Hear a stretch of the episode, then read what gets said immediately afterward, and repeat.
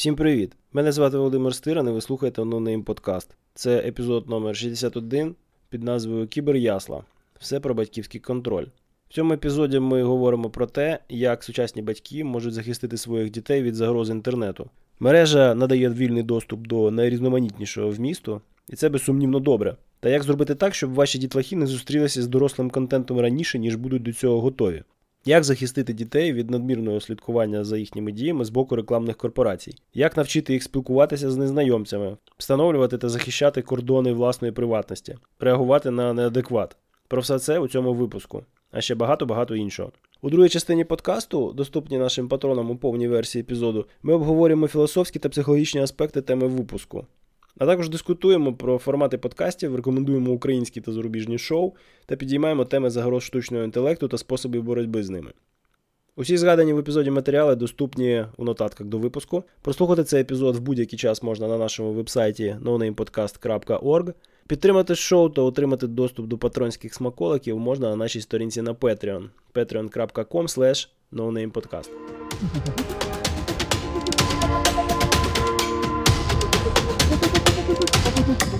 Так, значить, сьогодні ми будемо переповідати вам те, про що ми вчора базікали у Клабхаузі. Це починає бути непоганою такою традицією і зручною стратегією контентогенерації. Ми вчора так нормально пройшлися по багатьом темам. Все, що не забули, зараз переповімо. А епізод у нас буде про, про той момент, що настає в кожній щасливій родині і вимагає переосмислити використання технологій у вашому житті. Це момент, коли у вашої дитини з'являється смартфон. Тому що до того часу вона більш-менш завжди на віду, вона використовує лише ті гаджети, які, з якими не можна сховатися, скажімо так. Вона сидить перед телеком, сидить перед компом, можливо, десь використовує планшет, але коли в неї з'являється щось персональне, з чим вона може десь заникатись в чому вона може залипнути, у свідомих батьків виникає питання, як це контролювати. Звучить, як не той час, коли е, дитина отримує свій персональний девайс, а той час, коли дитина починає хенаут, да, гуляти з е, дітьми протилежного віку і зачиняти за собою двері в е, кімнату. Так, Ти щось так типу того. Ну, ну, Насправді насправді це страшніше, тому що коли вона там з одною дитиною інш, іншої, іншої статі зачиняється у кімнаті, то менш, скажімо так, загрозливо, ніж коли коли вона закривається з телефоном, через який вона може спілкуватися з безліччю дітей, з безліччю дітей і своєї статі, і протилежної, якої, якої тільки не хочете. А, Але е, ситуація ускладнюється чим? Тим, що ну, ми, як покоління, ну, батьки, більшість батьків, які зараз живуть на планеті, вони народилися тоді, коли смартфонів ще не було. Ми не знаємо, як це народитися в реальність, яка вже дає доступ до неймовірного об'єму інформації і змоги спілкуватися з ким завгодно і де завгодно, користуючись таким маленьким пристроєм, який трошечки більший за пачку сигарет. І то вже й не більший, напевно. Вже вже ні, вже більший, але з інших причин. Просто Так, вже більший, тому що екран треба побільше, мало видно. Тому у нас зразу виникає перше бажання це відтермінувати це якомога подовше. Зразу згадуються якісь байки про Біла Гейтса, який своїм дітям смартфон до повноліття не заводив і так далі. До речі, я не знаю, це такий дуже сумнівний факт. Це правда чи ні? Ти не знаєш? Я з ним не не випиваю по вечорам, тому тому наскільки це правда чи ні, не знаю. Але якщо Білл Гейтс зробив так, це не означає, що це обов'язково а, правильно, навіть якщо це правда. По канонам НЛП треба мікрувати дії успішних людей. Тому Білл Гейтс сказав, Білл Гейтс зробив. Ну, звучить більш-менш авторитетно. Він же успішний не через те, що він дітям не давав смартфон до якогось. А, Ну а НЛП вона взагалі не про логіку, якщо ти забув. Коротше, ситуація яка? Ми маємо рівняння. У нас є хата, в якій роздається інтернет, у нас є смартфони, які отримують е, його через Wi-Fi або через е, мобільну стільникову мережу. І у нас є діти, які цим всім ділом користуються. І от е, що може, давайте так, що має зробити свідомий батько, ми зараз точно згоди не дійдемо, бо ми вчора не дійшли. Або мати. Або мати. Скажуть Так, сексісти. скажуть, скажуть. Питання, да, все рівно скажуть. Да- Давай, давай подумаємо про те, що е, можуть. Да? То, що, треба і що варто, фіг його знає, бо це питання моралі і етики, вони досить е, не От то, щоб спитати, що відносні, з технічних, з технічних але дуже суб'єктивні. з моральних. Е, з технічних, давай почнемо з технічних. Тобто, що е, можна зробити в технічному смислі? Тому що в моральному сенсі там можна моралізувати, можна теоретизувати, філософствувати. Це ми вчора нормально так десь приблизно годинку і робили. Але спершу ми розібралися з технічними аспектами. Технічні аспекти тут складаються з трьох основних складових. По-перше, є платформа. Android, Google екосистема, так, iCloud, Apple екосистема, і там не знаю, може ще щось існує. Я з цим не знайомий. Так, от е, на своєму прикладі я можу сказати, що у Apple екосистема заточена під це досить непогано. Далі, поряд з платформою є власне мережа, і е, тут е, все досить однорідно, незалежно від того, яку платформу ви обрали для себе, і навіть якщо у вас там в хаті повне, повна демократія, кожен вибирає свою платформу самостійно, ви можете на мережі певні речі розв'язати. І третє це організаційні питання, тобто бесіди, інструктаж, виховання, от, це все.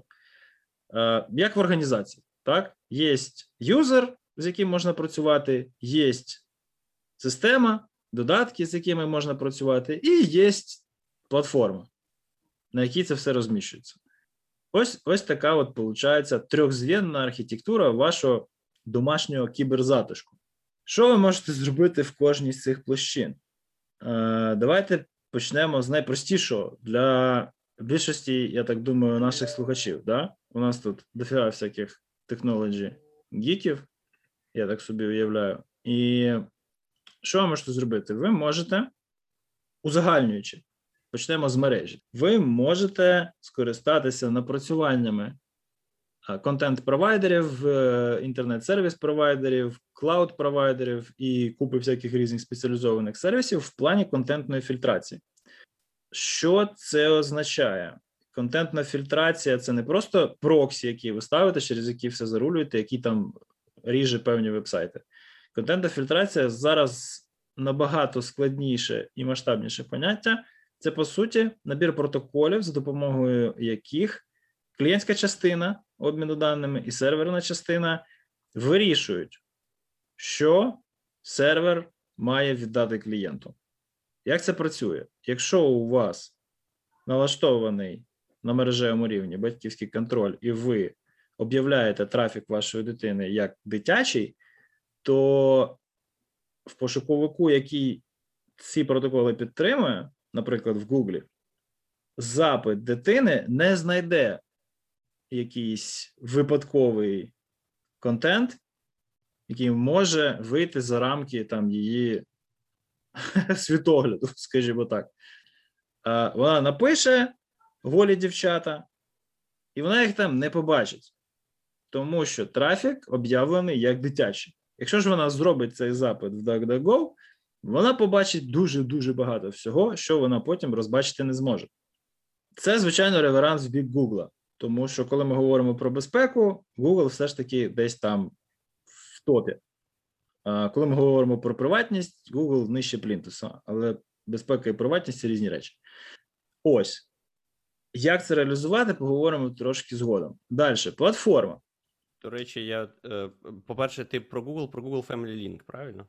Ні. Це воно? Ні, це інше? Ні, ні, ні. Це напевно, що коли ти обираєш Google як платформу, у тебе є ось такий смаколик. А я говорю про те, що от якщо у мене є VPN, VPN виходить із сервера, на якому стоїть Clean Browsing, і Clean Browsing забанив там певні категорії контенту, А, Clean Browsing, окей. так, то моя дитина їх не побачить.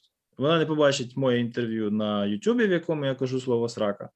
Так, ну тому що по- буде відмічене як not made for kids, і YouTube навіть по пошуку там Володимир Стиран його не видасть. Перевірено. Тому що так задумано. Це Google не сам таке придумав. Його кілька ітерацій е, судових позовів і запитів регуляторів призвезли до цього стану. І в Ютубі, і в Гуглі, і у всіх асетах е, компанії Alphabet це стоїть на першому місці, тому що ну, вони хочуть з усіма дружити, і щоб батьки всього світу ними користувалися. Clean Browsing це, по-моєму, навіть не гуглова ініціатива, так? Це якась окрема організація. Вообще, це абсолютно стендалон штука. Так, але це просто маленький інструмент.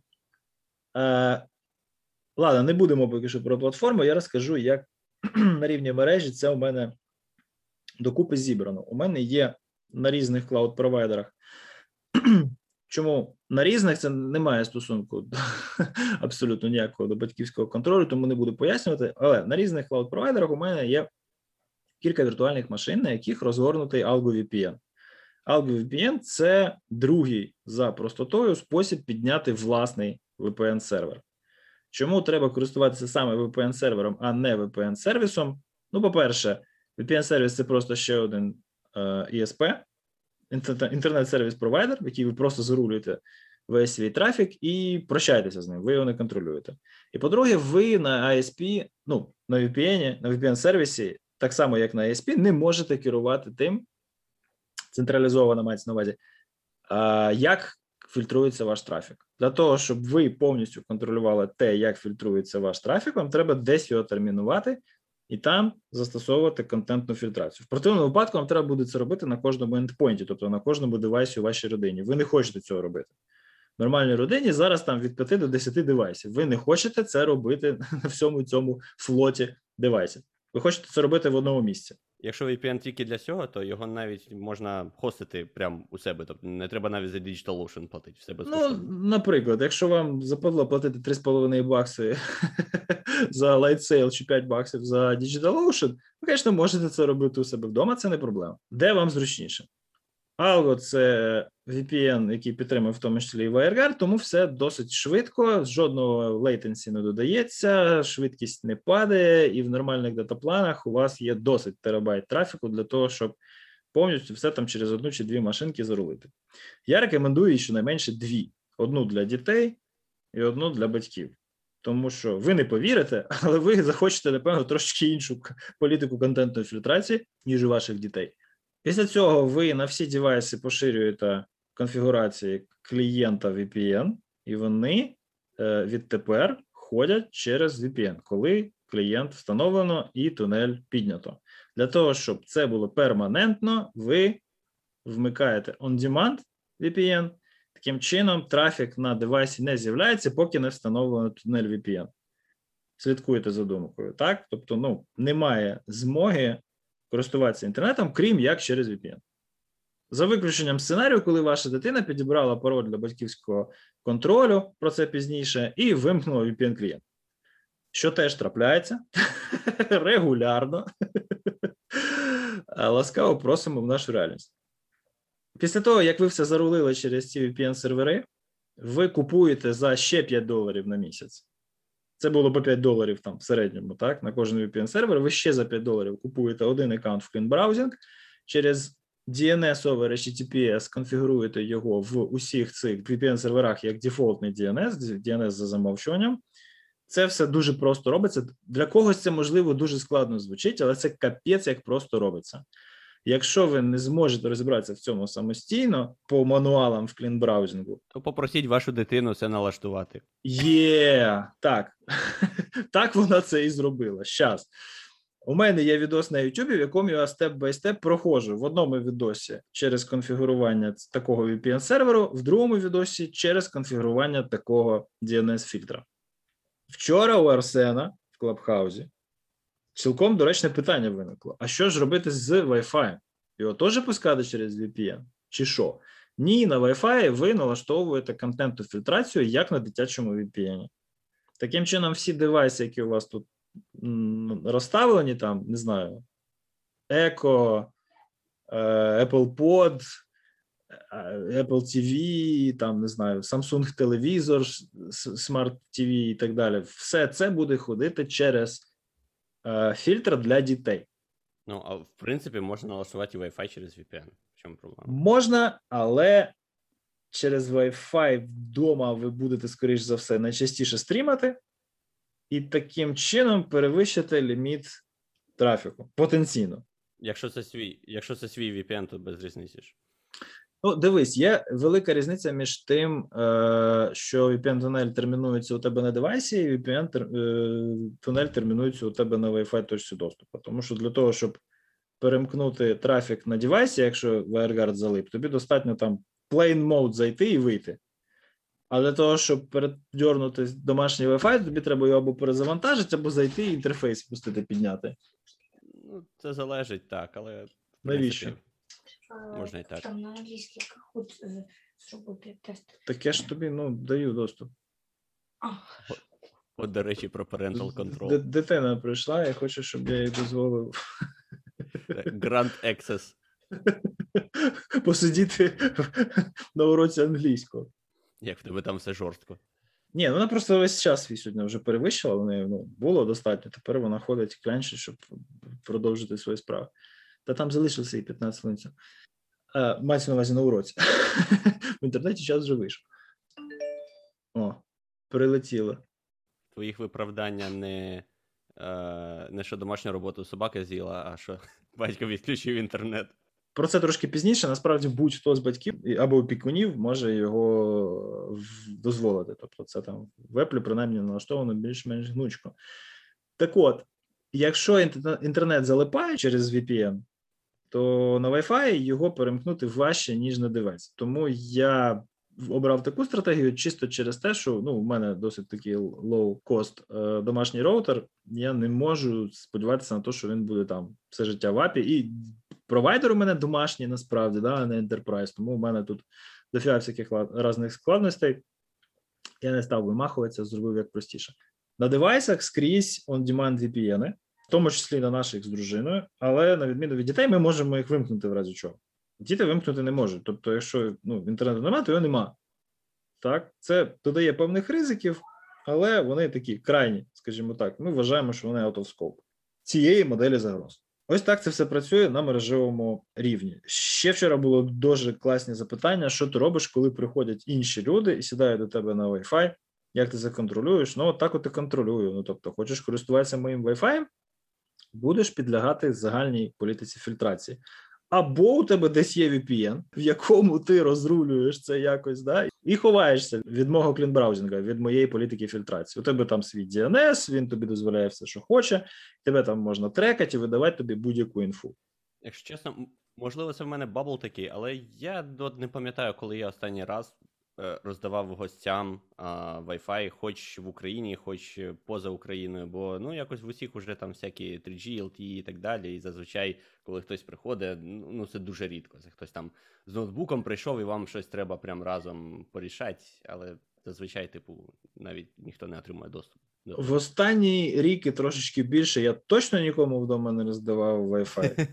Так, але ну раніше трохи там бувало. Е, в основному на ну там старшим людям, у яких немає там жирних датапланів по 10 гігабайт на місяць, знаєш. А що робити? Треба давати.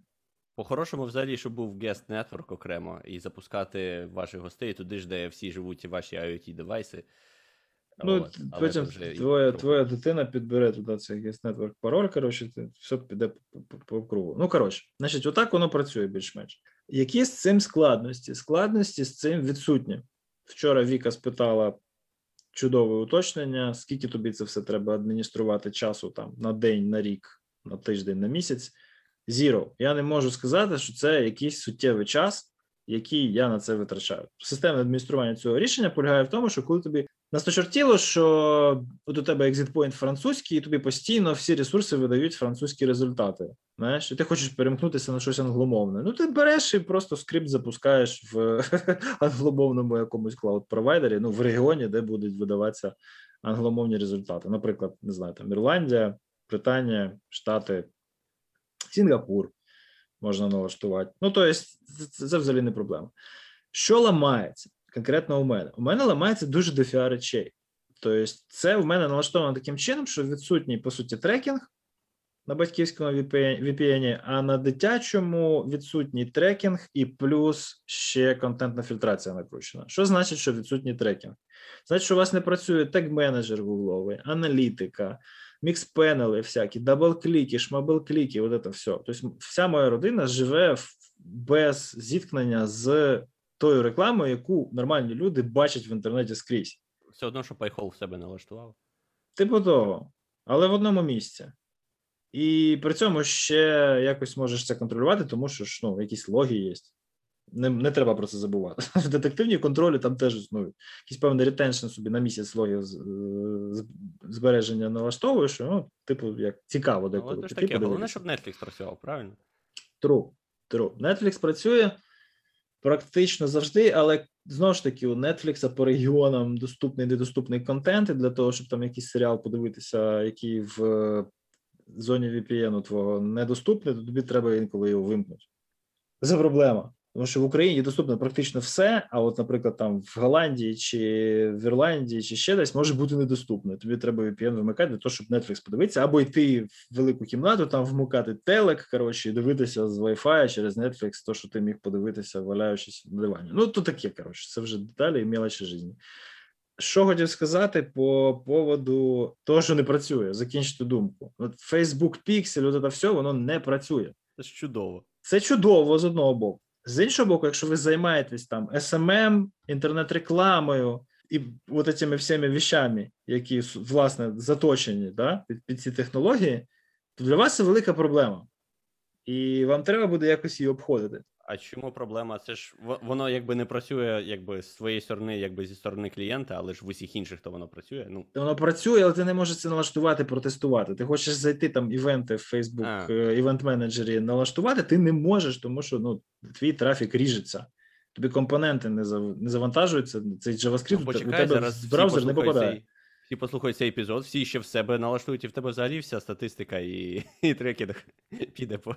Слухай, знаєш, у мене, е, скажімо так, майже на всіх моїх асетах Ірландія, Голландія, Румунія і решта дуже популярних серед українців і п'єних зітпойнтів знаходяться в топі. Тому я думаю, що там і так вже, крім айпішника, мені ніхто нічого не світить. А тим, кому пофіг, тому пофіг. Прикол в чому? Що ви тоді, якщо вам треба, щоб був трекінг в якихось дуже виключних випадках, з якихось дуже виділених для цього девайсів, налаштовуєте ще один VPN-сервер, на якому просто цей трекінг дозволяєте, і все. Або, або в цьому всьому користуєтесь якимось VPN-сервісом. У мене є підписка е, жирна на Proton, туди входить в тому числі VPN. І цей VPN, він, в принципі, всі ці трекери мені повертає. Тобто він всю цю фільтрацію вимикає, і робиться тільки те, що робиться на клієнті. Екстеншеном в браузері і контент-блокером е, робиться вся реклама, але first-party трекери залишаються. Що це означає? Ви можете там вімкнути на якийсь час інший VPN, всю цю роботу проробити, все протестувати, все налагодити, вимкнути, перейти в свій дефолтний режим, який без трекінгу, і жити собі далі. Тобто, тут у нас які виходять бенефіти від цього всього налаштування. По-перше, у вас є централізована політика контролю, куди ходять ваші діти. Якщо вам не, не шкода ще там додаткових якихось грошей, то ще й коли. То можна налаштувати це все таким чином, щоб е, в певний момент часу, скажімо, там не знаю, за півгодини до адбоя в сім'ї вирубався інтернет. Мені без дітей, якби так зробити, було б прям чудово.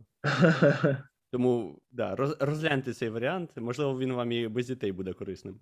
Так, він, він, е, він дуже хороший в плані фізіологічному. Тобто, один із дуже серйозних негативних наслідків використання смартфонів полягає в тому, що ми з ними лягаємо спати, і ми з ними просинаємося. Якщо ви будете лягати спати після того, як ви там хоча б там півгодини смартфона не бачили, це набагато краще. Це просто ваш сон буде робити набагато більш ефективним. Ви будете відновлюватися ефективніше. Особливо, якщо ви якимось спортом там займаєтесь, для вас це взагалі дуже важливо.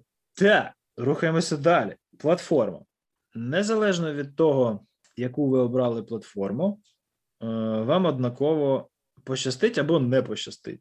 Кожна платформа вона має певні плюси, певні мінуси, але якийсь бейслайн вона надає вам і та, і та. наскільки я розумію. Принаймні, я там принципових якоїсь відмінності не знайшов. Коли ви створюєте аккаунт в Гуглі або в iCloud для людини, яка, здається, 13 років і молодше, чи щось таке, Тобто не просто неповнолітня, а взагалі там, як це називається? ну, дитина, коротше. Да, дитина.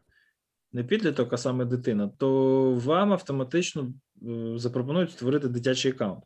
Якщо у вас немає Apple сім'ї, ну, я на, на, на прикладі Apple буду пояснювати, тому що мені так простіше, я кожен раз оговорочку в Google я говорити не буду. Давайте просто переносьте це якось, екстраполюйте самостійно і просто зробіть розвідку, як у вас там це, якщо у вас Android навколо.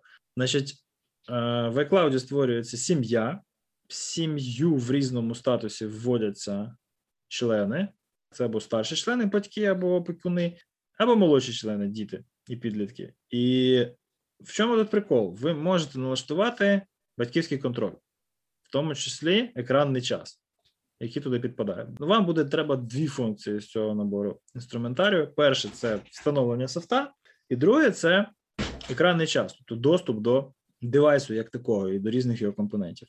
Ви собі створите перелік функціональності, перелік програм там і різних інших функцій, які дитині мають бути доступні завжди. Там якийсь месенджер ваш сімейний, який ви обрали так, для спілкування, бажано якийсь окремий від популярних зараз. У мене, наприклад, це iMessage. А, звичайно, що все інше спілкування в членів моєї сім'ї відбувається в інших меседжах, тому що iMessage не дуже популярний в Україні. Тому там хтось в Viber, хтось в Телеграмі, хтось е, в Facebook месенджері. За меседжем в тебе ще й reliability, мабуть, підвищений, тому що він же, я так розумію, працює навіть без інтернету, так? Він же, якщо що, через SMS раутить. Да. Якщо ти поставиш жалочку, Deliver by SMS, то так, буде працювати. Бач, воно все. Але дорого. Highly reliable. Так, ну в моєму датаплані там є якихось 400 смс на сім'ю на місяць, але це ну понятно, що дорого. Але буде видно, що воно зелене пішло, а не синє, і значить воно у тебе одну смс-очку з плану відколупало. Ну і плюс, типу, ми не сильно там щось пишемо. Насправді сім'я вже така досить просунута. Це або звукові якісь повідомлення, або там щось, якісь якісь memories Facebook там підкинув, чи Instagram, чи Apple Photos, коротше, і ми там якісь колажі кидаємо, тому смс для цього не сильно підходять, бо там може не знаю там. 200 мегабайт вилетіти в один момент. Коротше, ми сидимо там прикалуємося цього. Вот. Що там важливо пам'ятати, що якщо ви створите аккаунт як дитячий, у вас буде дуже багато складностей із тим, щоб виправити це, якщо це зроблено помилково. Тому дуже акуратно це робіть. Обирайте свій вік в процесі створення Apple аккаунта правильно. Можна ж видалити. Можна видалити, можна користуватися, можна зробити новий. Але якщо ви хочете цей емейл, якщо ви хочете цей ID, якщо ви введете його в сім'ю, прикол в тому, що в сім'ю ви введете його раніше, ніж ви його назвете. Навіть якщо співпадіння буде, от коротше, ви можете за- абсолютно зайву людину собі в сім'ю ввести, помилившись в, в цій процедурі. Ну так воно там трошечки по-дебільному налаштовано. Спочатку ви починаєте створення, потім воно вам каже: ага, якщо мало років, значить в сім'ю. А якщо в сім'ю, то вже завели, а потім ми його обзиваємо, а ми його обізвали неправильно, і опа, у вас в сім'ї якась ліва людина, у якої вже був забит цей Apple ID. Це дуже смішно, але це так. Не буду вдаватися в деталі, але ну, пару разів до мене там знайомі батьки зверталися з такою сенсі, не проблемою. просто не працює, е, типу, не просто зайвий ID, а прям ID іншої Зайва людина якої у тебе буде в сім'ї, чувак. Поняв? Ну, Отак. ти Ти можеш її викинути. там. Що що? Ти ж можеш його викинути. сім'ї. Не можеш. Це дитина. Це Ну, дитина. А, Там не зразу вмикається- дитину. Ціла купа законів, згідно з якими ти не можеш сім'ї виконати дитину, і на Серйозно? твої digital assets це екстраполюється повністю. Серйозно? І я тобі базарю. Просто Apple в Apple. Це як виселення не дитини, там, знаєш, як, як виписати з квартири перед е, продажем е, нерухомості дитину, це, це, це Ага. там ці, ціла процедура. То саме і тут соціальний захист дітей він поширюється на Apple також. Ти можеш просто так взяти і викинути дитину з сім'ї. Не можеш. Маєш дочекатися, поки прийде час. Ну, Жесть, як да? не можу? Я можу завести просто інший аккаунт і все. Можеш завести інший аккаунт, а цей перевести там в якийсь абсолютно лівий, він нічого не буде. Ти з ним не будеш шарити геопозицію, ти з ним не будеш шарити е, покупки в е, Apple Store, нічого не будеш з ним шарити, просто буде там бовтатись ще один Apple ID. Ну, власне, так ця проблема і вирішується, тому що іншої, іншого розв'язку цієї проблеми немає. Треба повністю перестворити всі аккаунти і знову їх зібрати в сім'ю, і це дуже-дуже незручно і займає ну там години часу. Так от, коли ви це все зробили, ви обов'язково налаштуєте синхронізацію екранного часу і батьківського контролю між всіма девайсами і користуйтесь. Тобто, з цього моменту ви можете налаштовувати політики. Як у мене це зроблено? Є певна кількість годин на день, яку дитина може приділяти гаджетам. Гаджетам мається на увазі там якісь категорії ігри, розваги, от це все, воно обмежено там згори певним проміжком часу. Все решта, в принципі, можна. Тобто є набір завжди доступних функцій, той же iMessage, карти, iMovies, PowerPoint, iBooks і так далі. Тобто, всі ці речі, які ну вони більш-менш позитивні, в них ти особо не позалипаєш. Книжку почитати, аудіокнижку послухати це все трошечки поза контролем. Як це захищається? Встановлюється код. Код чотиризначний, і цей код регулярно що Брутфорситься. брутиться і соціалиться. Моя мала вміє зламувати замки по нормативах МЧС, і, і на замки це поширюється дуже дуже ефективно. Ну, я не знаю, що, що виросте, але поки що татко радіє. Дитина регулярно зламує ситуацію, яку я створюю. Я її ускладнюю, вона знову її зламує, я знову її ускладнюю. Ну тобто постійно відтерміновую. Там, якщо перший раз це сталося за два дні, то другий раз за п'ять, третій за місяць, четвертий за рік, і п'ятий, не знаю, можливо, там на повноліття вона нарешті зламає те, що в неї зараз там встановлено. Або може ти просто ще не знаєш. Або я не знаю, Не палиться, але, а, не а вони палиться, в, розумієш, тут теж от пару разів таке було, що вони ну малий, да, він же ж не може тримати язик за зубами. Він ще не в тому віці, в якому він може довго щось приховувати від батьків, а мала може. І вони вибудовують так стосунки, що так, значить, все, тепер ми можемо робити все, що хочемо, але нам не можна встановлювати ліві програми, тому що тато побачить. А якщо встановлюємо, то зразу треба видаляти. І не можна сидіти довго, тому що він потім якось зайде, подивиться, що у нас хопа середній час виріс там до 4 годин на день. Все, значить, ми підібрали пароль. І от так може тривати десь там, не знаю, тиждень. Ну, може, півтора, може, два, ну, максимум два. І все. Потім він палиться, і вона на нього вже сильно ображається, вони сваряться. Коротше, ціла драма. Деколи соціалять, деколи брутять. Малий один раз підібрав. А, але в Тобто, основному щоб мала. детектити, треба двох дітей, обов'язково, щоб хтось був молодший. Так, і щоб такий був е, нормальний між ними проміжок часу у віці. Ось. здається, в Клабхаусі жартували, що твоя мала до, це, до випуску зі школи ще OSCP отримає. Взагалі не виключаю. Тут, мені здається, Сорі. ти щось хотів додати, чи. Візуалізував просто. Це дуже явно. До мене люди приходять на роботу з ОСП, я кажу, мала 18 років. Уже. Те, що ми е, обговорювали да, в Клабхаусі, щоб е, це сприймалося, знаєш, не як, е, наприклад, е, там планшети і девайси, так, їх можна сприймати як е, корисні гаджети, да, де діти там можуть чомусь навчитись. Можна сприймати як просто якийсь такий е, спосіб да, здихатись від. е, Батьківських обов'язків, да, там посадив дитину за планшет, включив мультик, вона залипла, а і ти робиш, що хочеш. Да? Ну, до, до якоїсь міри, мабуть, окей, але постійно так робити не годиться. Так само і тут, мені здається, налаштовувати просто політики і вважати, що типу, о, все, тепер в мене дитина ні до чого не має доступу. І все класно. Це ще якби не повний, не повне виконання батьківських обов'язків. Тобто, це просто дозволяє вам контрольовано і поступово якось пристосовувати вашу дитину до, е, до інтернету, і по- в неї все рівно буде якийсь частковий експожур. Просто е, він буде скоріше за все не вдома, але знайдеться десь якась дитина, в якої нічого немає. Вона там буде крута, типу, в мене можна відкрити порнхаб на телефоні і так далі. Якби це все окей, тому що життя, воно воно життя.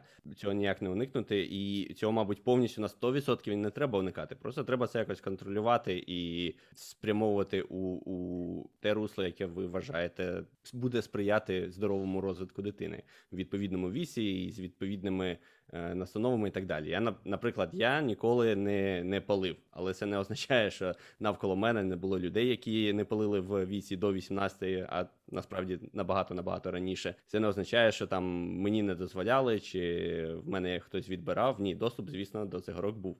А, але якось мене так спрямували, що мені це було не, не цікаво, не, не, не, ну якось я розумів, що це не для мене, так? І якби мені просто не пояснюючи нічого, там все заборонили, відібрали і це, то ну, мабуть, склалося б трошки інакше.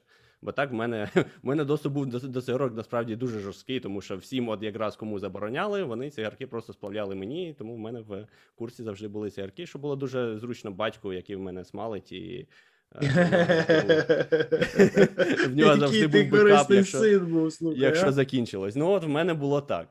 Я не кажу, що це єдиний правильний спосіб. Звісно, якби повно. Ну, якщо у вас в сім'ї ніхто не смалить, це, мабуть, теж позитивно, але мається на увазі, що поступовий експожир якийсь має бути, просто що його треба контролювати. Тому, якщо налаштували ці всі політики, навіть якщо вони у вас класно працюють, це не означає, що можна тепер там все розслабитись і взагалі ніяк про це не думати, не пояснювати дитині, як е, працювати з соцмережами, як е, спілкуватися з іншими людьми незнайомими, які тобі пишуть, бо знов таки всі ці політики не можуть е, застрахувати від цього. Можливо, ну залежить від того, яким месенджером користуватися, але там, якщо дитина десь завели, заведе якийсь аккаунт. Або навіть е, не знаю, раніше знаєш, у нас ще були там всякі локальні мережі, і зараз то вже, мабуть, такого немає. Але хто зна, де вони знайдуть якийсь, знаєш, е, якийсь спосіб буде, чи це чат в грі, чи, чи на стрімі якомусь, чи ще щось. Вони знайдуть. Тобто, це все робити треба таким чином, щоб, по-перше, вони розуміли навіщо, ну і це не складно. І друге, для того, щоб е, вони при цьому мали змогу користуватися технологіями тоді, коли їм дійсно потрібно. Як зробити так, щоб вони це розуміли? Е, Це дуже Ну, просто. Слухай, це, до речі, таке питання. Тут для дорослих спочатку треба це пояснити. Ні, ні, для дорослих для дорослих пізніше ми пояснимо, тому що все що ми зараз розказуємо, можна дуже ефективно використовувати і вам теж, але про це ми там в кінці. Спочатку давайте по поводу того, як це все дитині на голову натягнути. Значить, спочатку ви робите це для того, щоб вона не натрапила на сильний контент в інтернеті, та контент, який може там якось їй вплинути на сприйняття випадково. Коли вона починає спілкуватися з однолітками, бачить, що у всіх є гаджети, бачить, що не у всіх такий підхід до гаджетів, як у вас в родині, вона починає ставити питання. Наприклад, тату, а чому у нас є батьківський контроль, а там у моєї подружки немає? І треба пояснювати, тому що у твої подружки інші батьки. Можливо, вони не знають, як це зробити. Можливо, вони не хочуть приділяти стільки уваги своїй дитині. Можливо, ще щось. Але пояснювати свої рішення треба завжди. І у мене так в родині склалося, що в принципі, ну коли ми там зібралися заводити дітей, у нас е, була серйозна розмова, і ми, в принципі, там, ну роблячи висновки з педагогічних своїх спо- спостережень, так на прикладі того, як наші батьки нас виховували, на прикладі того, як ми бачили, як виховують наших друзів, зробили там певні якісь викладки і прийняли там набір принципів, що ми будемо робити так. Будемо все пояснювати, ми не будемо бездумно забороняти, ми будемо все аргументувати. Це буде займати дуже багато часу, але по ідеї, вроді би, як воно там має збудувати певну довіру і, зрештою, перейти в якийсь автоматичний режим. Ну, так, про ці принципі, і книжки так пишуть, в принципі. Якщо, якщо, наприклад, є питання, а от в мене е, контроль, да, parental контроль, я не все можу бачити, а, а от в, в нього все, окей, а що тобі треба? Можливо, ми можемо якби домовитись. Так, ну не то, що що мені треба, мені треба подовше. Це основна проблема. Тому що більше не треба, треба довше. Ти пояснюєш, чому ти не можеш дати довше, тому що те, що ми вже про що ми домовились, воно вже і так досить довго. І той факт, що ти приділяєш гаджетам все одно більше часу, ніж ти приділяєш, скажімо, там книжкам чи якимось прикладним речам, чи там ще чимось. По суті, більше ніж гаджетам, ти приділяєш е, увагу навчанню і сну. так, тому що навіть якщо ти займаєшся спортом, ну ти не будеш займатися спортом 4 години на день. Так, а в гаджеті ти будеш залипати 4-5 годин на день. Так от подумай, може тобі треба якось звільнити час для якихось інших речей. Для цього у тебе є ліміт. Він просто тебе дисциплінує. Ти розумієш, що ти використовуєш цей девайс для цих цілей стільки часу на день. Дивись, тебе 24 години, з них 8 ти спиш, там 6 ти проводиш у школі, там ще 2-3 ти займаєшся додатковим чимось. Що у тебе залишилось? Ти хочеш весь цей час провести в гаджетах? Ні, не пойдет. Давай подумаємо над цим якось докладніше і вирішимо, скільки з цього часу ми дозволяємо тобі сидіти в гаджетах. Ага. Ну, типу, зійшлося. Арифметика працює. Звичайно, що приходить підлітковий вік і починається там це бунтарство, все, і все ставиться під сумнів. Але зрештою, ну, поки що все виглядає так, що так, вона пішла, побурчала, коротше, повернулася, і в принципі, ну, все нормально. Про спорт теж була класна пропозиція, здається, вже після клабхаусу нашого у, у чаті. Типу, фітнес-трекери зараз в усіх. е, Фітнес-трекери і, і дітям можна, да, вони ніякі дані там не зливають, ну крім е, як дані зливають, але не, не отримують. Да, в одну сторону тільки зливають. То це одна кілокалорія, один кілобайт. Ну, як варіант, як, як той чувак, да, який собі накрутив на Нетфліксі примочку, що у нього Netflix в хаті працював тільки коли він крутив педалі на велотренажері, і при цьому його пульс був в аеробній зоні. Тобто це все, типу, прикольні такі крайні випадки, але зрештою можна і так теж вибудувати тут. У мене це працює там трошки в іншому плані. Малий у мене трошечки ігроман. Ну, як ігроман? Ну, він грає десь на вихідних 3-4 години, і протягом тижня там може сісти десь один-дві пограти в якийсь день. Е, І він ну, рулить, реально рулить. Він там, коротше, в е, Battle Royale в Fortnite він регулярно виграє і десь в п'ятірці на постой. Ну, тобто, ну там виносить. Красавчик. Моторика, коротше, все нормально. Все, все в порядку в этом плані. Але, блін, ну треба ж якось це регламентувати. І тут у мене вмикається ось ця ну, вікою запропонована ось ця торгівля. Ти робиш щось корисне, після цього отримуєш доступ до чогось приємного. Ти читаєш півгодини, і потім ти граєш півгодини. Устраює?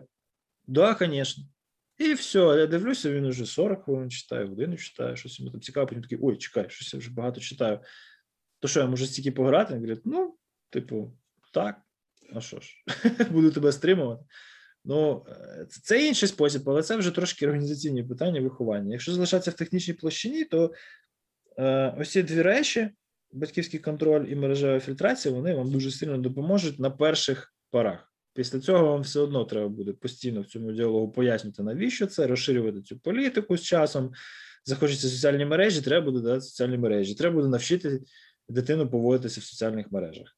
Захоче гратися і захоче щось робити серйозне на плойці, то треба буде пояснити, як в звукових чатах себе поводити, про що говорити, про що не говорити. Ми кудись збираємося їхати, не треба про це поширюватись. Ми живемо десь там, цю адресу не треба називати. Ось ці всі речі, приватність, конфіденційність даних і загалом. Елементарний етикет, про що можна говорити з одолітками, про що можна говорити з е, старшими людьми, на що треба звертати увагу і кликати батьків, коли щось не то вже починають з тобою там загравати дорослі, там чи, чи хтось починає матюкатись в цій в тусовці, да, в звуковій в ігровій. Ну в цьому всьому треба потрошечку навчати, але починати треба з встановлення якихось е, початкових рамок. Який прикольний, добре, що ти задав про те, як батьки можуть для себе це використовувати. Який прикольний є побічний ефект в екранному часі для нас?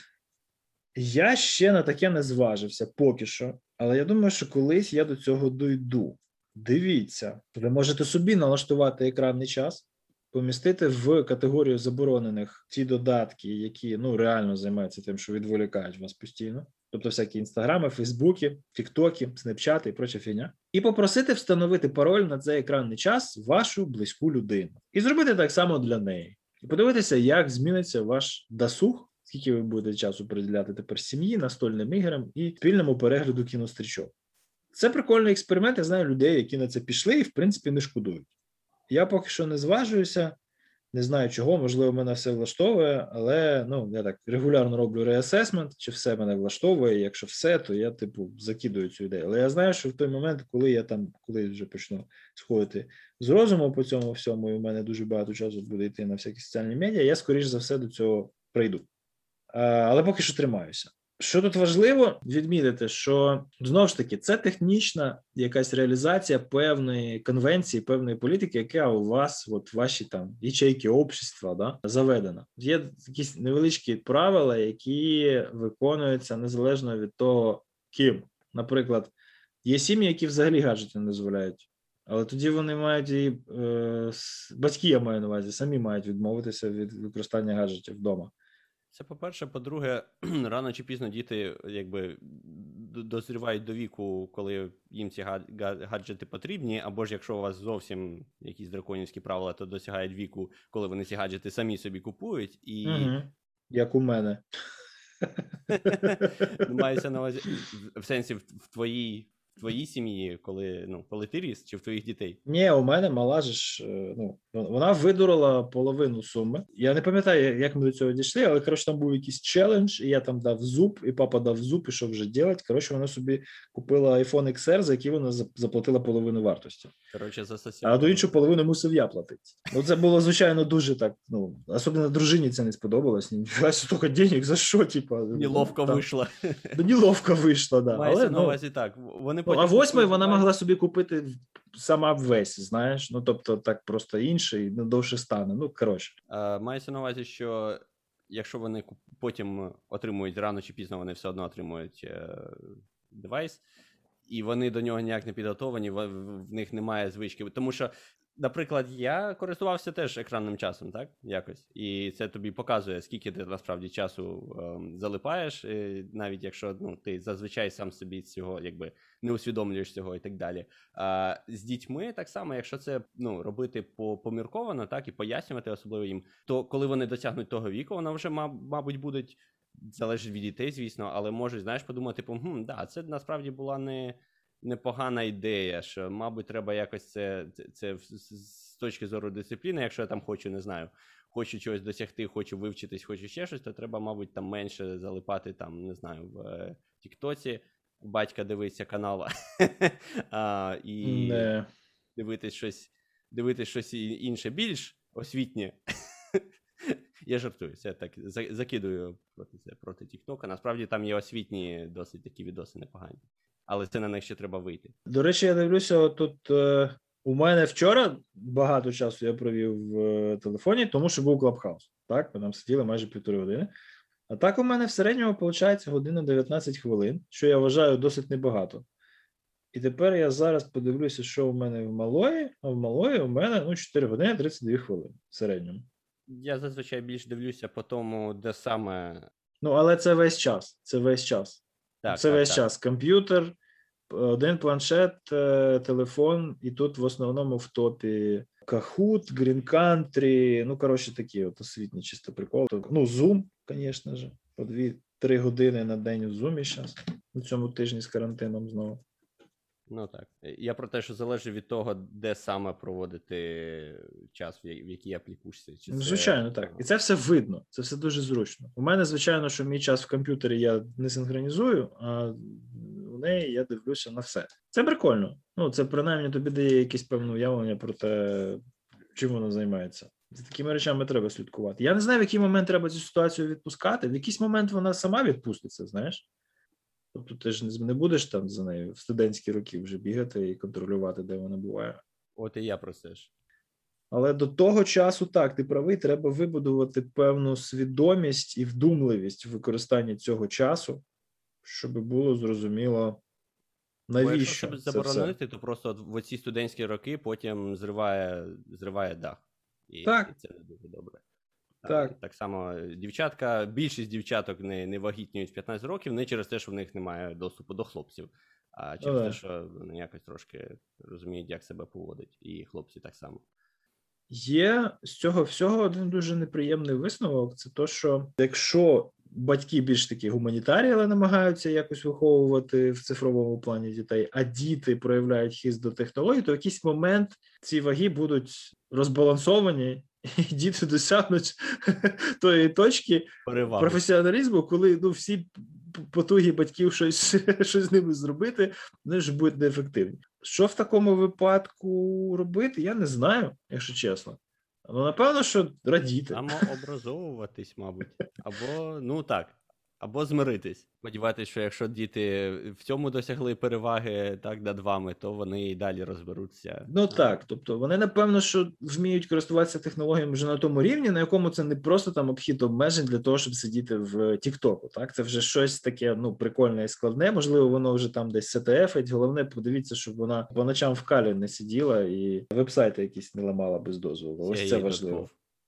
Так, ну .gov там бабок нема, а, а щось більш суттєво, то Так не за бабками ж в такому віці, мені здається, ще йдуть, а якраз за. Та таке. Славою. Може, комусь мало карманних грошей дають, то треба пару біткоїнів. Кор- Коротше, ладно, це ми вже від, віддаляємося в такі дуже спеціалізовані аспекти виховання. Тепер давай поговоримо про організаційну частину. Так, тобто, ми вже ці теми досить докладно зачепили, але трошки податичні. Якщо систематизувати, то треба пояснювати, що ви робите і навіщо. Як це ви робите? Ми вже проговорили. В інтернеті на цю тему є дуже багато всього. Якщо ви захочете, ви там знайдете, подивитесь, розберетесь. Те, що ми вам зараз розповіли, це дуже дуже ми просто так по поверхні черканули. Я сподіваюся, якогось якомусь більш-менш систематичному вигляді. Але щодо виховання, ви багато не знайдете, тому що і загрози сучасних технологій, і способи відповідно з ними боротьби від них захисту. Це тема, яка зараз лише набуває популярності, і от буквально на днях або трошки раніше увійшла у мейнстрім. І в першу чергу, завдяки документалці на Нетфліксі Соціальна дилема. Якщо ви її ще не бачили, то можете далі не слухати, ідіть і дивіться. Так? Якщо ж ви в темі і хочете дізнатися про це більше, то підписуйтесь на нас, і можливо, ви будете якось там е, краєм вуха чути ці теми у цьому подкасті, коли ми обговорюємо, але фундаментально про них можна почитати у таких авторів, як е, Шишана Зубова, Рене Діреста, Корі Докторов. Всі ці люди зараз дуже серйозно розбирають пласти загроз приватності, не просто порушення секретності ваших особистих даних, а от саме приватності як поведінкової експлуатації ваших дій і е, маніпулювання вашими рішеннями онлайн. Якщо дуже спрощувати, то загроза використання сучасних соціальних мереж та решти технологій віконцем, в які є гаджети, полягає в наступному: ви постійно чимось зайняті. У вас немає часу, який ви можете от просто посидіти тихенечко і нічого не робити. Навіть якщо ви на чомусь дуже серйозно зосереджені, то читаєте цікаву книжку, і поруч з вами лежить телефон, у вас завжди є спокуса вхопитися за нього і подивитися, що ж там відбувається.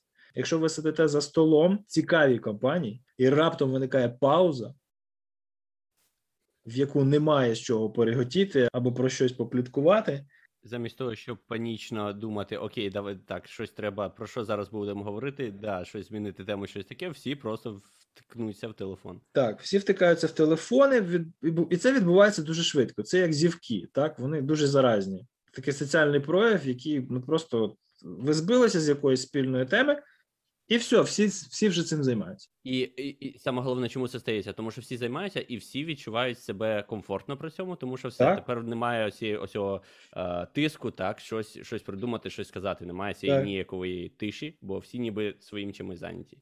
Чому так відбувається? Тому що люди, які створювали Facebook, Instagram, WhatsApp, Snapchat і так далі, всі ці речі, які там постійно нам блимають якимись нотифікаціями, вони це ставили на меті. Доступ до технологій є вже у всіх. І технологічна перевага зараз у тих компаній, які максимально утилізують увагу своїх користувачів. Тобто їхня задача полягає в двох речах: постійно збільшувати кількість користувачів їхніх сервісів і постійно збільшувати кількість часу, який ці користувачі проводять на їхніх сервісах. А для цього треба постійно привертати увагу. Це дуже важливо, і в соціальній дилемі це дуже гарно, метафорично продемонстровано. Як з цим можна боротися?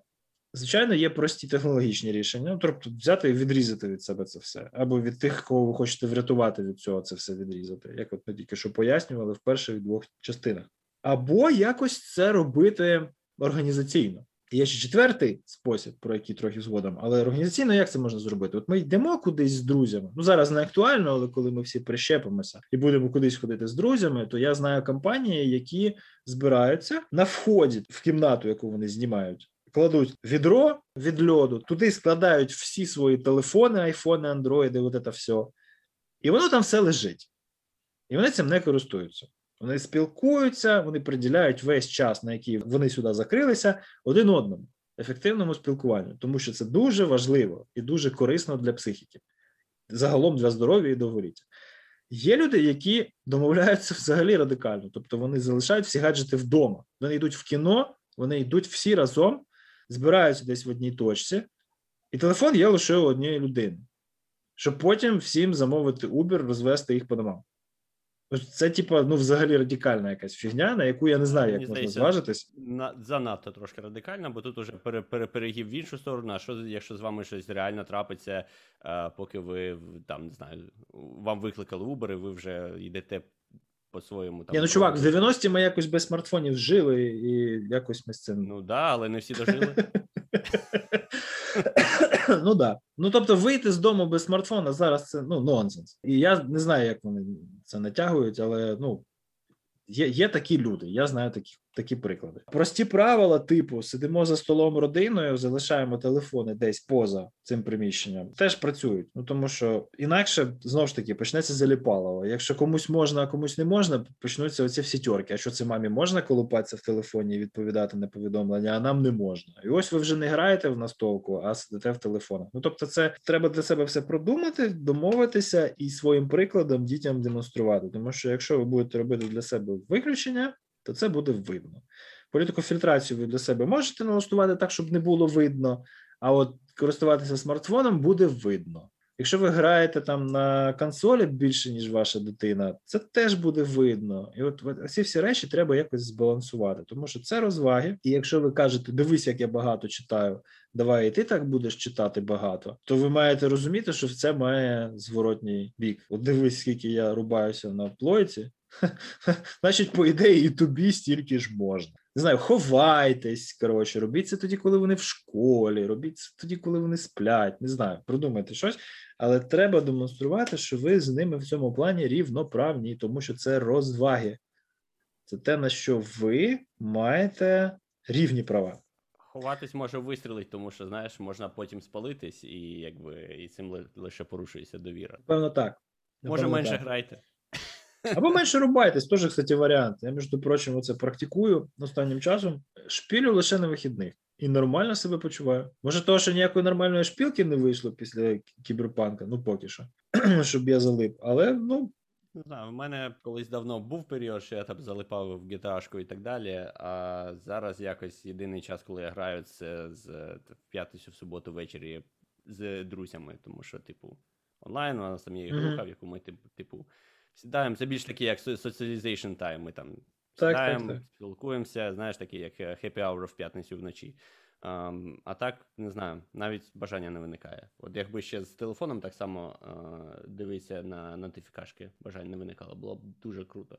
Але з цим теж можна потрошку боротись, наприклад, відмикати всякі непотрібні нотифікації, залишати лише ті, коли вам реально потрібно щось якось відповісти, там, чи, чи щось таке, якісь важливі чати, чи так далі. В більшості застосунків це все типу.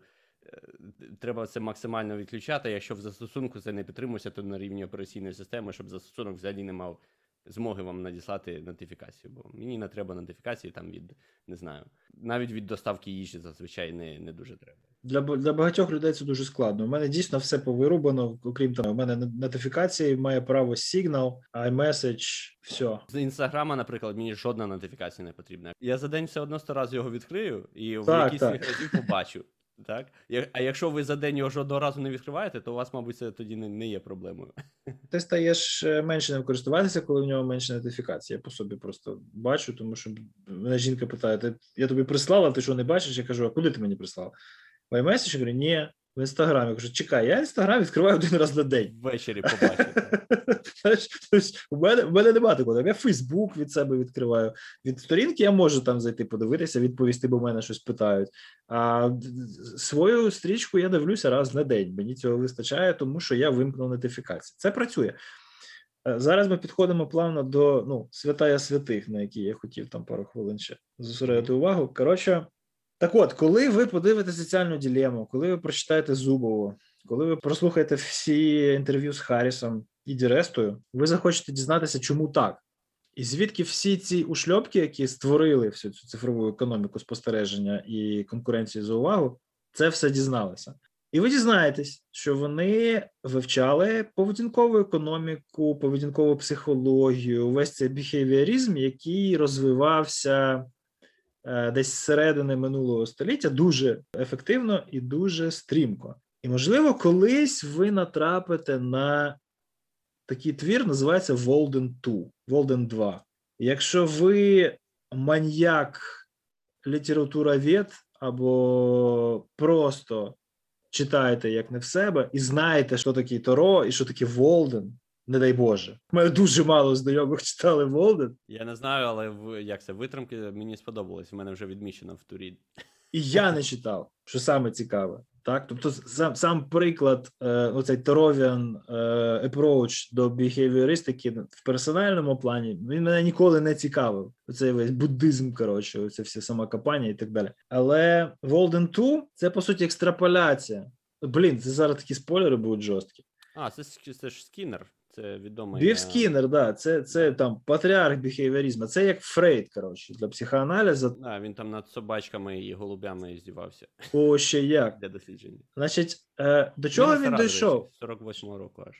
Так, так. Він дуже старий, але він добив дуже багато рев'ю і апдейти цю книжку десь за чотири рази. І якщо ви дуже захочете, я не знаю, чи є переклад українською, але якщо ви дуже захочете, ви знайдете і прочитаєте, як свого часу зробив я. І ви зрозумієте, що те, що відбувається в цих цифрових технологіях зараз, це ось цей Волден 2, ця цифрова утопія, яку вони для себе збудували, і в яку вони нас помістили. Це постійний позитивний reinforcement, постійна позитивна стимуляція наших певних дій. І переклад, Вони- до речі, є. Волден або життя в лісах. І совпадєніє, а рік видання две- 2020. Його якраз зараз вирішили перекласти. Дуже доречно. Правда?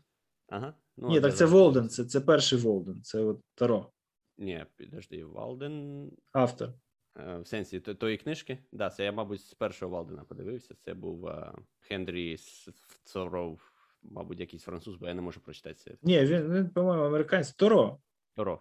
Да, Торо, все правильно. Що таке позитивний reinforcement? Що таке позитивна психологія? Це не психологія щастя, про яку ви могли там чути, і це не ось ця New Age е, біліберда про law of attraction. Це, це цілком конкретна біхевіористська теорія, яка працює. І вона доведена науково. І найкращим доведенням цієї теорії є е, неймовірний економічний успіх Фейсбука, Інстаграма і, і решти з ним. Ну, до речі, дуже цікаво, тому що ти е, значно більше ці- цікавився саме там поведінковою психологією, психологією людей і так далі. Я насправді про і автора, і про це все знаю з е, літератури, яку я читав про тренування собак. Тому Неважливо, яким шляхом. ну, ти да, ну, прийшов до до Скіннера я цього. прийшов через, е, через тренування собак. Ну, ти знаєш, я, я розумію, тому що в принципі в цьому ж Волден 2 у нього там є цей е, бішоп, собака, на прикладі якої він, типу, робить метафору певну. Знову ж таки, купа спойлерів. Коротше, бішоп це пес, німецька, по-моєму, овчарка, яка пильнує вівці, але вона, типу, загроза. Так, вона, вона негативний реінфорсмент, який ніколи не вмикається, тому що вівці навчені сидіти в огорожі і не підходити до неї. Тому що колись три покоління тому ця огорожа була під напругою, і ці вівці, які жили три покоління тому, вони навчилися до неї не підходити. А потім або огорожа зламалася.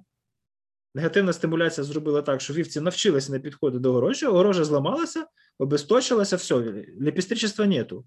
Але тепер в цьому соціумі так прийнято, і всі наступні покоління овець вже не підходили до огорожі, тому що вони ну, навчалися у тих, хто був до них, і вони не підходили.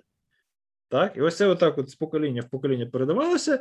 Цей пес сидів, коротше, і, і взагалі не шарив на що він там нужен, але у нього був певний скіл, так, який в ньому був вихований, який в ньому був там на інстинктивному рівні в певному плані закладений да, генами, і він пильнував. І в якийсь один момент там якась одна вівця коротше, вирвалася, і він її заганяв. Так, ну був застосований нарешті, там на якихось трьохсотих сторінках, вже наприкінці. Але е, метафора дуже гарна, тому що це там дуже класні паралелі з тим, що відбувається між людьми в цей час. Так от, це все поведінкова утопія, в якій нам постійно підсовують, як діяти, і ми діємо саме так з двох причин: по-перше, нам це дає дофамін, гормон щастя, умовно, так короткострокового задоволення, морального емоційного. Раз. І це просто. Найважливіше в цьому всьому, що це дуже дуже просто і легко. А те, що просто і легко, то в принципі прокладає канву для всіх наших дій у нашому житті. Для того, щоб вибудувати нову звичку, нам треба зробити, щоб це було дуже гарно, доступно, щоб ми отримували якесь в результаті задоволення. А саме важливе, щоб це було капець як просто на перших етапах. Потім можна ускладнювати. Але для того, щоб збудувати звичку, для того, щоб змінити свою поведінку, треба зробити, щоб на старті це було дуже дуже просто.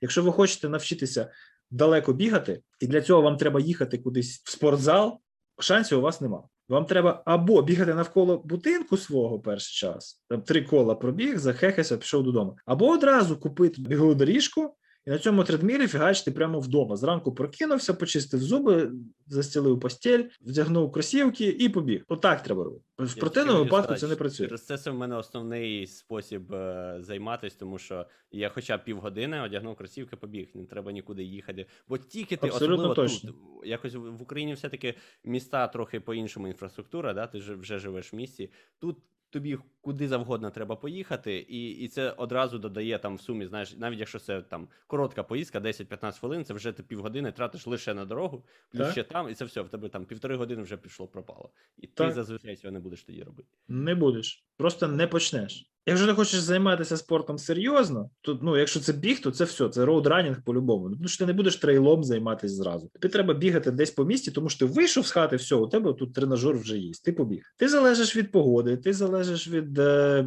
трафіку, ти від багато чого залежиш. Але в принципі це набагато ефективніше, ніж якщо ти там захочеш ходити в качалку. Ну, бо зразу купити весь набір тренажерів собі додому ти не можеш, тобі треба їхати в качалку. Якщо хочете про це почитати, то є е, Джон Клір, Atomic Habit. Прекрасна книжка, яка, в принципі, узагальнює усю поведінкову психологію навколо того, як позбавитися поганих звичок і виробити хороші. Але зараз не про це. Ми згадали про це, я згадав точніше про це лише тому, що там теж одним із принципів є легкість. Так от, смартфон це, напевно, найвеличніший винахід людства, тому що у вас в будь-який момент часу перед з вами є портал в необмежений об'єм інформації, необмежені комунікації, інтеракції з безліччю людей. Зараз через це дуже часто, знаєш, якісь сперечання просто вже не цікаві, не мають сенсу, знаєш, там про те, а це так чи, чи, чи сяк, бо ти в будь-який момент просто відкриваєш телефон і гуглиш. Так, Я, от, наприклад, вже подивився, що все-таки українською зазвичай пишуть дофамін, а допамін це англійською. А так би могли б сперечатися. могли сперечатися, але навіщо? Тому що можна завжди перевірити. Прикол в тому, що якщо ти на якійсь соціально значимій темі будеш шукати, то тобі, в принципі, залежно від того, яка у тебе перед тим була поведінкова модель використання сервісів Google, підсунуть відповідь, та яка тобі більше сподобається, та яка більше правдива. Але це інша тема, яка заглиблює наш знову ж таки в поведінкову психологію, зубову, коротше, весь цей поведінковий апокаліпсис. Зараз про батьківський контроль. Так от, нам, як батькам, треба в першу чергу навчити дітей правильно користуватися цим порталом в безмежність, тому що він може затягнути. Він може бути чорною дірою, а може бути справді інструментом. Для того, щоб він був інструментом, треба навчити їх користуватися цим вдумливо. Спочатку самим треба навчитися. Це важливо так. Спочатку треба навчитися самим для того, щоб це не було роби, як я кажу, а не так, як я роблю. І це, в принципі, не важко. Це звички, це практики. Так, якщо ви хочете робити все фундаментально в цьому плані, то вам треба почати з вдумливого поводження взагалі. Є такі практики, як вдумлива медитація. Ви можете цим займатися там, не знаю, з тренером, можете самостійно, можете просто начитатися про це, і в першу чергу привести до ладу то, як у вас відбувається мислення в голові. думки, які у вас відбуваються в голові, вони постійно там виникають, абсолютно ні звідки. І якщо ви прослідкуєте уважно за цим процесом, ви зрозумієте, що у вас мозок постійно чимось зайнятий, якимись образами чи якимись асоціаціями, ще чимось. Так, от, якщо ви не наведете лад із цим, то лад із смартфоном годі чекати, що ви наведете, тому що це то саме. Це просто екстраполяція цього постійного внутрішнього цього мавп'ячого мозку, який чимось вас займає і не дає вам сконцентруватися на якихось конкретних думках, на технологію. От ви сидите, працюєте, хопа, щось блимнуло. Ой, хто мені там пише. Тобто, ви собі понаставили всякої фігні: Фейсбук, Інстаграм, Снепчат, Тікток, оця вся біліберда, яка по суті ну чим займається? Тим, що вибудовує ось ці піраміди впливу, і ці всі інфлюенсери, які насправді нічого ні нам, ні нашим дітям дати не можуть, вони просто ну постійно відвертають нашу увагу від того, що ми зараз займаємо. Просто треба вибудувати смак. Все зрештою впирається в те, що ти споживаєш контент або той, який дійсно тобі цікавий і корисний, або той, який тобі просто згодовують. Ось і все. А от для е, згодовування контенту тобі в реальному часі збудована ціла ось ця от здоровезна індустріалізована машина, яка інструменталізує поведінкову психологію, розроблену скінером і всіма, хто за ним слідував, і коли ви дивитесь соціальну дилему, ви бачите, ось ви згадаєте, коли будете дивитися. А якщо бачили, то згадаєте зараз. Ви звернете увагу на ось цей момент в інтерв'ю, по-моєму, з Харрісом, Трістаном Харрісоном. Харрісон, вибачте, про цей воркшоп між поведінковими психологами і технологістами з поєднання поведінкової психології та новітніх технологій. І ось цей технологічно-біхевіористський воркшоп він був настільки знаковий в цій індустрії, що от люди, які на ньому були присутні, вони потім розпочали всі ці інстаграми, снепчати і прочі стартапи, які дуже дуже серйозно вирвалися. Так, якщо про Фейсбук ми ще можемо казати, що це був там якийсь дуже випадковий феномен, просто так склалося, пощастило пацану підібрати цей ключик до щастя. Він він не розумів, що він робить. То решта технологічних стартапів, які були успішні, вони вже були задумані так, і вони можливо були задумані з якихось високих мотивів і для чого для того, щоб зробити життя кращим. Але зрештою, інвестиційний капіталізм призводить до того, що треба Я бляха хотів сказати, задумались вони для того, щоб побудувати свою компанію і або продати її, або заробити грошей самому. Ні, ну можливо, ні. Я, я з тобою не погоджуюся. Що можливо, деякі з них задумувалися з якоюсь високою метою, щоб зробити пошук інформації в інтернеті дуже швидким і простим. Але впиралося це в результаті в те, що ти при, привлікаєш якісь інвестиції, потім інвестори тобі кажуть, що лузер, блін, де, де бляха return on investment? Це зазвичай перші. От знаєш, перші, перша соцмережа. Там, А, ну да, ну яка- да, согласен. Да, да. Да. А всі, що А решта вже хочуть вже- бути як цук, як, як Да. як от це все. Согласен. Так, так. От на цій песимістичній ноті, звівши все, що було сказано за останні півтори години до глобального заговору інвестиційних капіталістів, рептилоїдів, ми напевно будемо закінчувати. Тут от, от, е, ще одне е, питання підвалило. Ми обговорили, як все це засетапити, а питання прозвучало: типу, а як от хто, наприклад, не, не хоче обмежувати там повністю, а як прослідкувати? Ти хочеш, наприклад, просто там, щоб в тебе є якісь, знаєш, сенситив сайти, про які, якщо дитина туди пішла, ти хочеш з нею про це поговорити. То, типу, як, як от цей детект е, і, і аналіз логів якийсь робити, чи, чи щось таке? Ну, сидіти читати логи якось тупо, по-моєму, да?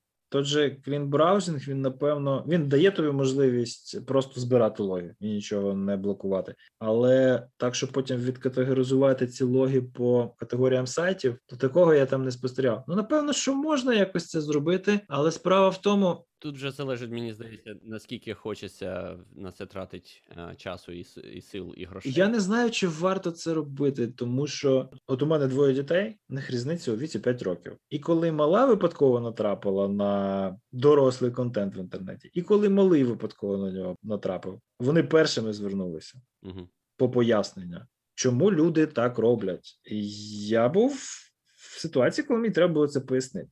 Ну, тобто, у мене у малих є там доступ до всієї інформації. Вони в своєму віці там знають набагато більше, ніж я в їхньому віці знав взагалі про фізіологію стосунків, е, біологію репродуктивну і так далі. Так? Ну, це І, і це так має бути, тому що ми постійно з часом нам треба швидше вл- ну, е, засвоювати інформацію, тому що інакше ми будемо зупиниться розвиток.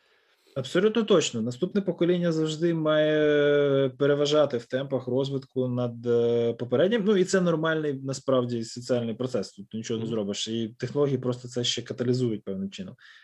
Так, е, ну щодо щодо біології, тут питань не було. Тут все зрозуміло, що відбувається. Були питання, ну що спонукає людей це робити. І ось тут уже ти, як людина, яка ну по суті там найближчий соціум для своєї дитини, ну ти маєш пояснювати, що люди різні, у них різні погляди, різні економічні Мама не дозволяє. обставини і так далі. Тобто, ну Через це не робимо. да. Ну, ти, ти дуже важко, знаєш, от найскладніше це не вмикати моралізаторство і не починати транслювати ну, результати виховання мого моїми батьками на дітей далі. Тому що я розумію, що мої діти будуть жити в більш цивілізованому світі, ніж я, і очевидно, в набагато більш цивілізованому, ніж мої батьки. І звичайно, що я там вдячний батькам. Я розумію, що їм було нелегко, що світ змінювався просто неймовірними темпами для них. У них все в голові переверталось, тому що їх виховували одним чином. Тут хопа, ми кудись кудись летимо, якась гласність, демократія, що за фігня взагалі. Мені було простіше в цьому плані, бо я виростав уже в екосистемі, в якій вже був певний доступ відкритий до інформації.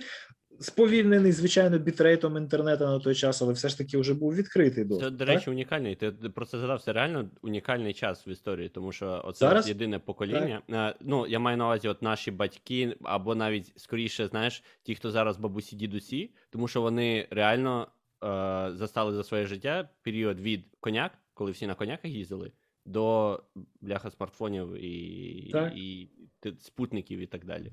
Так.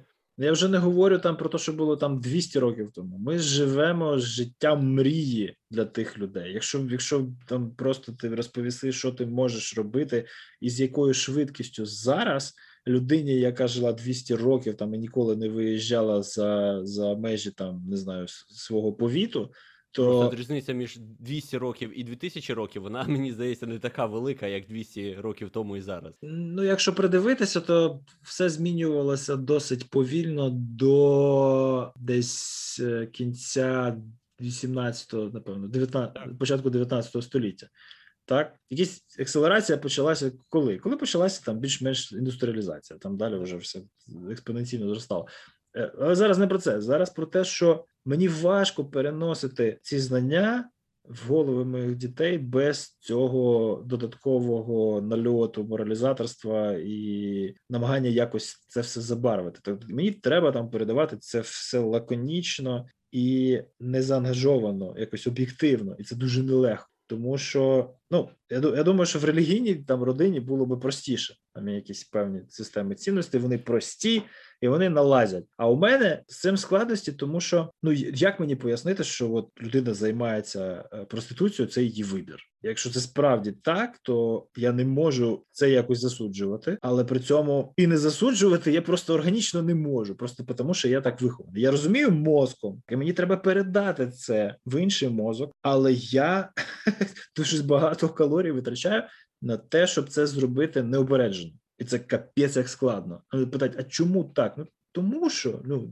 люди продукт обставин, і вона так ну, склалося у, у людини. Що ти зробиш тепер? Робимо так, щоб з нами такого не склалося, тому що вважаємо, що це ну гірше ніж те, як у нас зараз. От давай над цим працювати. А сам про себе думаю, бляха. Ну Мені просто мені просто здається, що це закладено, знаєш, на більш глибокому рівні, якось все-таки піддавати сумнівам, да, якісь е, усталені там традиції, правила і так далі. Тому, якщо ти будеш більш консервативно і більш якось так, е, я не знаю, яке правильне слово, да, е, натягувати, скажімо так, свої цінності на, на цінності дітей, тим більше вони будуть такі, знаєш, протестувати. вони все рівно будуть протестувати. В будь-якому випадку я буду консервативнішим, ніж мої діти, бо це типу нормально. Моральний прогрес він, він як, як час. Він спрямований в цілком конкретному напрямку. просто є якийсь баланс, знаєш? Ну, є певний баланс, цю дельту якось можна скорочувати. Я вважаю себе більш-менш прогресивним батьком, але все одно мені багато речей не натуральні. Я їх на себе натягую логічно і раціонально, але я не є інструментом цих поглядів без зусиль.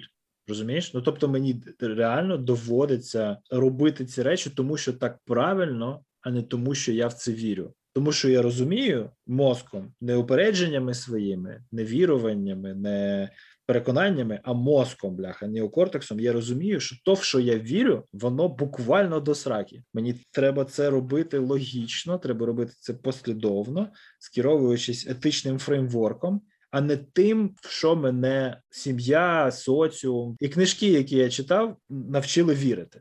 Звучить як менеджмент фобії, коли ти, ти не можеш позбутися страху, але ти можеш е, натренувати себе більш адекватно на нього реагувати. Ну, наприклад, так. Ну тому що фобія це по суті, ну це, це, це така органічна частинка, яка абсолютно нераціональна. Вона ну нелогічна, нераціональна, нерозумна, ніяка. Вона просто тваринна. Тому що так склалися обставини. Ти реально просто от став жертвою певних обставин. І тепер ти маєш якось цим далі жити. Як ти з цим можеш жити? Префронтальними цими двома долями, тому що ну, другого у тебе інструменту перемогти свою животну сутність немає. Або він погано закінчується зазвичай. Може й так. Ми користуємося не префронтальним кортексом і мозком, а в сучасному світі так, звісно. То зрозуміло, що 20 тисяч років тому е, можливо все було інакше. Але тоді ми і жили там по 25-30 років. Кому пощастить, так. Дякую, що слухаєте NoName Podcast. Повна версія цього епізоду доступна нашим патронам, і приєднатися до них можна за адресою patreon.com podcast. Цей випуск підготували Руслан Кіянчук та Володимир Стиран. До наступного разу залишайтесь в безпеці. І не хворійте, бо це геть як неприємно.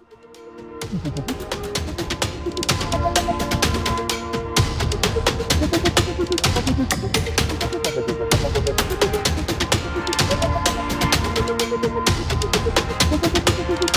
you.